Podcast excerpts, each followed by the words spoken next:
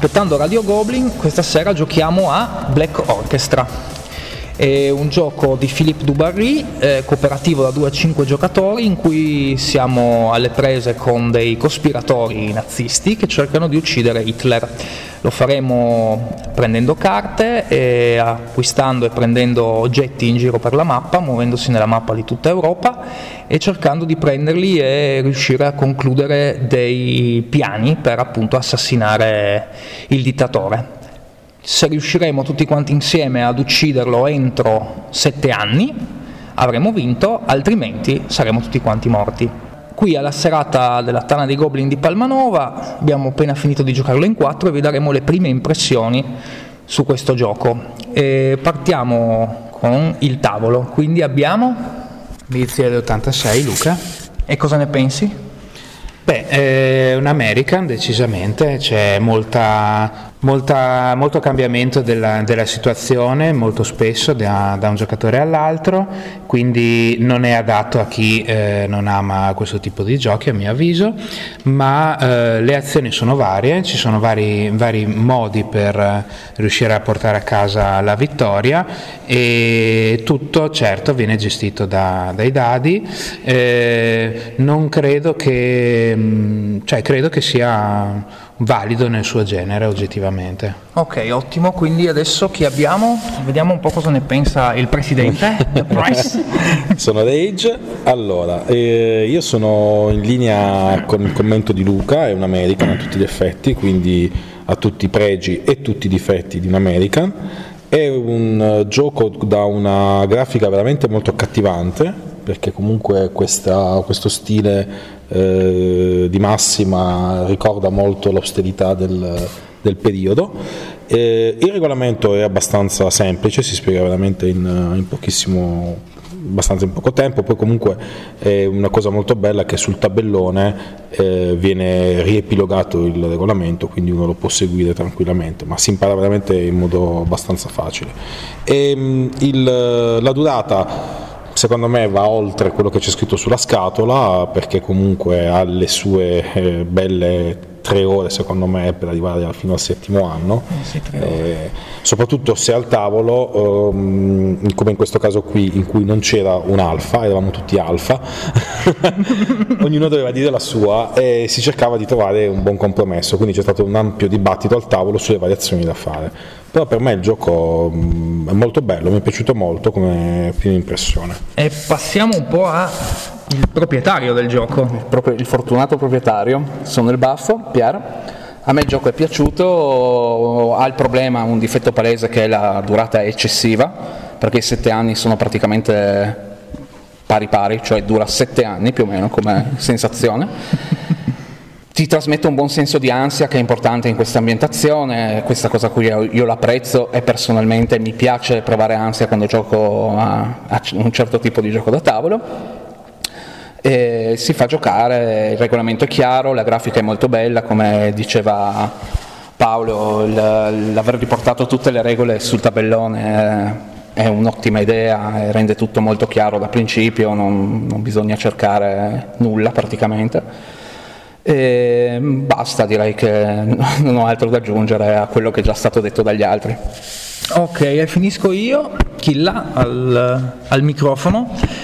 Eh, sì, è lungo, è un American, ma sinceramente ha il problema fondamentale che non puoi prevedere né pensare a niente, nel senso che tutto cambia talmente tanto tra un turno e l'altro, tra un turno di un giocatore e l'altro, e che fondamentalmente reagisce a quello che ti dà il gioco, ma non succede nulla. Poi ha questa meccanica iniziale col tiro dei dadi che è veramente abbastanza folle perché sei obbligato a farla, cioè praticamente all'inizio del turno hai una possibilità o fai tre azioni secche oppure tiri dei dadi che ti possono permettere di eh, avere una piccola sfiga oppure un grande, un grande, boost che sono azioni in più eccetera eccetera. Ehm, sei fondamentalmente obbligato a farlo, nel senso che hai, alla fine abbiamo capito a un quarto di partita che era fondamentale la cosa da fare e quindi fondamentalmente in realtà è un gioco con azioni variabili in cui per, teoricamente puoi stare fermo un turno a non fare nulla perché hai tirato due dadi sbagliati. Eh, ha una meccanica vecchia di oramai 10-15 anni con il turno fermo in, uh, in prigione stile Monopoli. Sinceramente l'idea è molto buona, il, la resa tematica è ottima, è molto interessante, però noto che e uno ha, ha dei blocchi di, di design abbastanza, abbastanza importanti, sinceramente. Io per dirvi la verità non lo giocherei una seconda volta. E avete qualcos'altro da dire? A parte che ho fatto la figura del German al tavolo. Sei il German. Ma non è vero. Ma, eh, ma non è vero. Vorrei, eh, aggiungo una, un elemento io, magari per fare dei raffronti con altri giochi del genere, per apprezzarli anche magari eh, vicendevolmente. Eh, lo accosterei un pochino a Kremlin, che è un gioco, insomma, eh, come diceva prima, un gioco di 15 anni fa, anzi più in quel caso lì. Sì, però un attimo solo. Sì. Kremlin però è un gioco di botte tra uno all'altro. Cioè, questo è un sì, cooperativo, sì. No? nel senso, il cooperativo comunque ha necessità di avere eh, un puzzle da risolvere, tra virgolette, no? Siamo tutti quanti d'accordo su questa cosa qua, funzionano così usualmente. Certo, nei cooperativi no? sono puzzle, sono puzzle tendenzialmente. E questo è un puzzle che ti cambia ogni turno. Sì, semplicemente dicevo, eh, accosterei Kremlin, non per il genere, no? chiaramente come hai detto tu è un altro tipo di gioco, però la variabilità anche lì che avviene da un giocatore all'altro è, è vastissima, anche lì tiro, alla fine tutto è condizionato da un tiro di dado come in questo caso, quindi la stessa sensazione che può essere per alcuni negativa e per altri positiva di cambiamento repentino della situazione è la medesima, cioè sostanzialmente ah, ah. lo collocherei come eh, design, come ideazione a quel periodo lì, il periodo in cui è stato creato Kremlin, che mi hai detto tu, insomma, sì, chiaro, fa, il problema, certo, il problema però è che questo è uscito da un anno, un anno e mezzo. Questa è la riedizione, credo qualcosina in più. Sì, penso di sì. Ma io vorrei aggiungere che va contestualizzato al, eh, cioè quello che dice Killa e penso che sia inopinabile, una meccanica diciamo abbastanza vecchiotta, eh, tutto sommato uno può rimanere fermo in prigione quanto vuole, non hai la possibilità di pianificare nulla, questo è vero, però se viene contestualizzato al tipo di gioco, al tipo di periodo e a quello che veramente è successo, perché senza andare a prendere riferimenti storici, perché magari qualcuno può anche non conoscerli, Prendiamo un film come Bastardi senza gloria, pianificato nella taverna, tutto quanto per andare ad uccidere, chi lo andava mai a pensare che a un certo punto veniva fuori una sparatoria con 10 persone uccise? Cioè, Tarantino. Eh, esatto, però eh, dà questa sensazione, cioè quello che regala questo gioco qui è questa sensazione di dire ok, pianifichiamo questa cosa qua, facciamo questo piano, andiamo a prendere questi item, andiamo da Hitler e Hitler in quel momento si sposta. Cioè, ci, per me è una cosa, esatto, però per me è una cosa che fa parte del gioco ed è integrata nel gioco ed è bella, nel senso che anche se potrebbe sembrare un difetto, per me è una cosa bella e vi dico la verità, nel momento in cui Luca eh, Milziade, in questo caso con Nick Tana, è andato a tirare quei cavoli di dadi per far sì che il piano andasse a buon fine, dentro di me c'era quella sensazione di ansia e nel momento che sono usciti i dadi giusti e abbiamo ucciso Hitler, quella sensazione di vittoria bellissima che mi dà l'appagamento di dire ok, è un gioco che mi ha appagato. Vuoi dire qualcosa? Sì, due, due, cose, sono abbastanza d'accordo con te. E secondo me è semplicemente un gioco di gestione del caso. Cioè, tu sai che c'è una grossissima possibilità di, di, di fallire per, per, motivi casuali, che non si possono definire diversamente, devi prepararti al meglio. A me piace questa cosa. Semplicemente sai che hai un alto margine di rischio quindi, come abbiamo fatto, eh, l'ultimo piano devi arrivare preparato con più dati possibile o con più risorse possibile per portare a termine il piano, perché sai che sei dentro una guerra. Dentro una guerra può succedere qualsiasi cosa. Adesso a me mi viene da, da, da accostarlo a This War of Mine, ma non in parte per l'ambientazione, sono due giochi diversi in realtà, ma c'è sempre una grossa gestione della casualità quindi sei sempre lì che devi gestire il rischio, sai che fai un'azione, questa azione potrà andare a buon fine oppure fregarti per sempre. A me questa sensazione piace, non, non vedo il problema, ecco, diciamo questo. Cioè, aggiungerei una cosa, forse il gioco più da accostare a Black Orchestra è il segno degli antichi, che ha quella gestione della situazione, del dado, che però se hai delle carte, se hai degli item, se hai delle situazioni, puoi cambiare a tuo favore. È una situazione, in questo caso qua di Black Orchestra, in cui hai mh, dei piani da poter portare a termine che volendo possono fallire, come è stato nella realtà storica. Io ve lo dico sinceramente, a me, ricorda, a me ha ricordato in alcune sue parti Arkham invece, Arkham Horror. Eh, quindi un gioco assolutamente top a livello di eh, immedesimazione e di eh, ambientazione, fatto molto bene, anche tutta la parte storica che dicevi prima tu Rage ci sta, nel senso che le, è bello anche solo vedere la carta che ti dice che eh, c'è la, eh, che la, so, la, presa di Roma, presa di Roma e, e, hanno un, una cosa sull'azione, no? eh, sul, sul, board ha molto, ha molto senso. La cosa che a me sinceramente mi ha dato un po' così è che secondo me ad oggi, nel 2018, probabilmente un gioco del genere può avere stes- lo stesso feeling con un minimo più di raffinatezza, se vogliamo chiamarla così. Eleganza mi pare troppo, ma un pochino più di raffinatezza invece in una cosa che purtroppo mi dà sta okay. qua. Ti, ti, dico qualcosa in più, nel senso che secondo me eh, se avesse avuto più tra virgolette raffinatezza come dicevi tu, non avevamo un black orchestra, ma avevamo un altro gioco su un'altra ambientazione.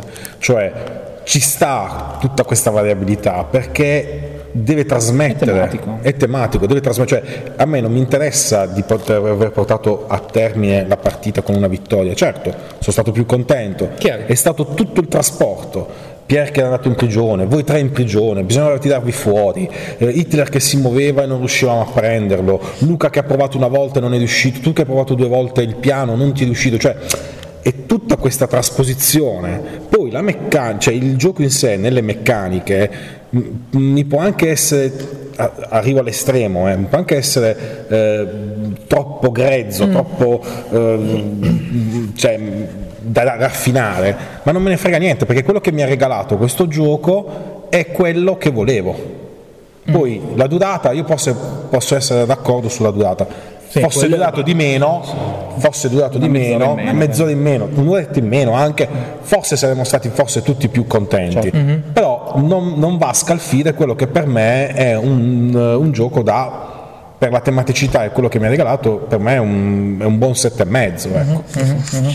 Ma per dire una cosa più tecnica, più nel, più nel dettaglio, eh, in base a quello che abbiamo detto prima, e probabilmente il problema, Killa, non so se, non so se, un, eh, se, se mi sbaglio, magari seguendo il tuo ragionamento, il problema è più che altro a livello di meccaniche eh, la gestione delle risorse dei cospirati, cioè come mm-hmm. viene gestito il, le risorse che eh, sì. riescono a rimediare l'ho, l'ho trovato, clandestinamente. L'ho i... trovato proprio vecchio come sistema. Ecco. allora io sostanzialmente pensandoci eh, effettivamente mh, mm, la scelta di, del tiro di dadi per cospirare, cioè per in realtà avere gli elementi per comporre la, la, la, cospirazione è stato reso con i dadi, mentre magari si poteva rendere con un'interazione diversa sulla mappa, con delle altre location sì, sulla mappa, oppure, una raccolta di risorse con un, oppure con un sistema, carte. Con, esattamente, esempio, no? con un sistema ad esempio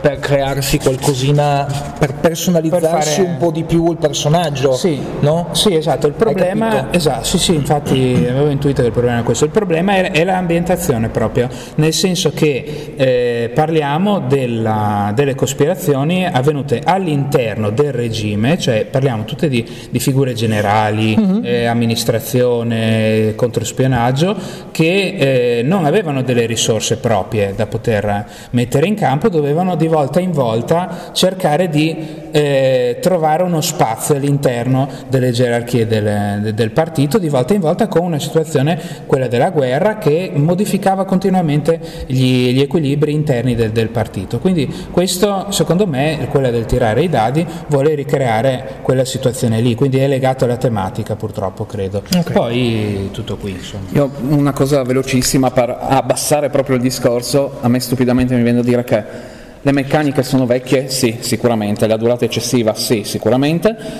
L'ambientazione è molto bella, la grafica è molto bella e soprattutto, anche se le meccaniche sono vecchie e dura molto, la sensazione giusta te la dà. Per cui per me questo qua è un gioco che merita.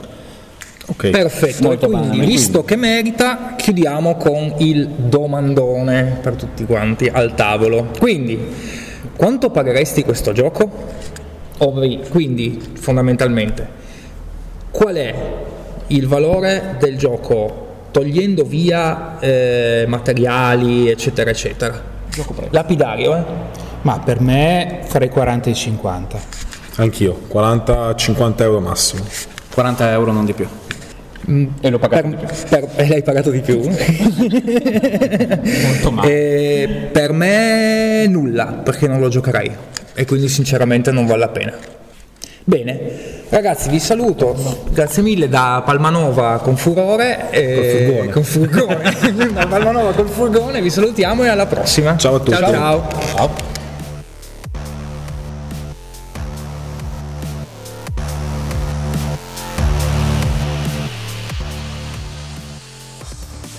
Finisce qui la seconda puntata di Aspettando Radio Goblin. Vi ricordo che se volete potete contribuire anche voi con uh, idee e proposte per i prossimi titoli o anche direttamente con una registrazione. Potete farlo segnalandoci il vostro interesse alla nostra email podcast.goblins.net e come sempre potete seguirci sui nostri canali, ovvero la pagina Facebook di Radio Goblin o il nostro canale Telegram, dove potete comunicare direttamente con noi. Chi volesse invece recuperare le puntate precedenti, come al solito lo può fare sulla nostra homepage o cercando tra i podcast Radio Goblin su iTunes o su Google Podcast.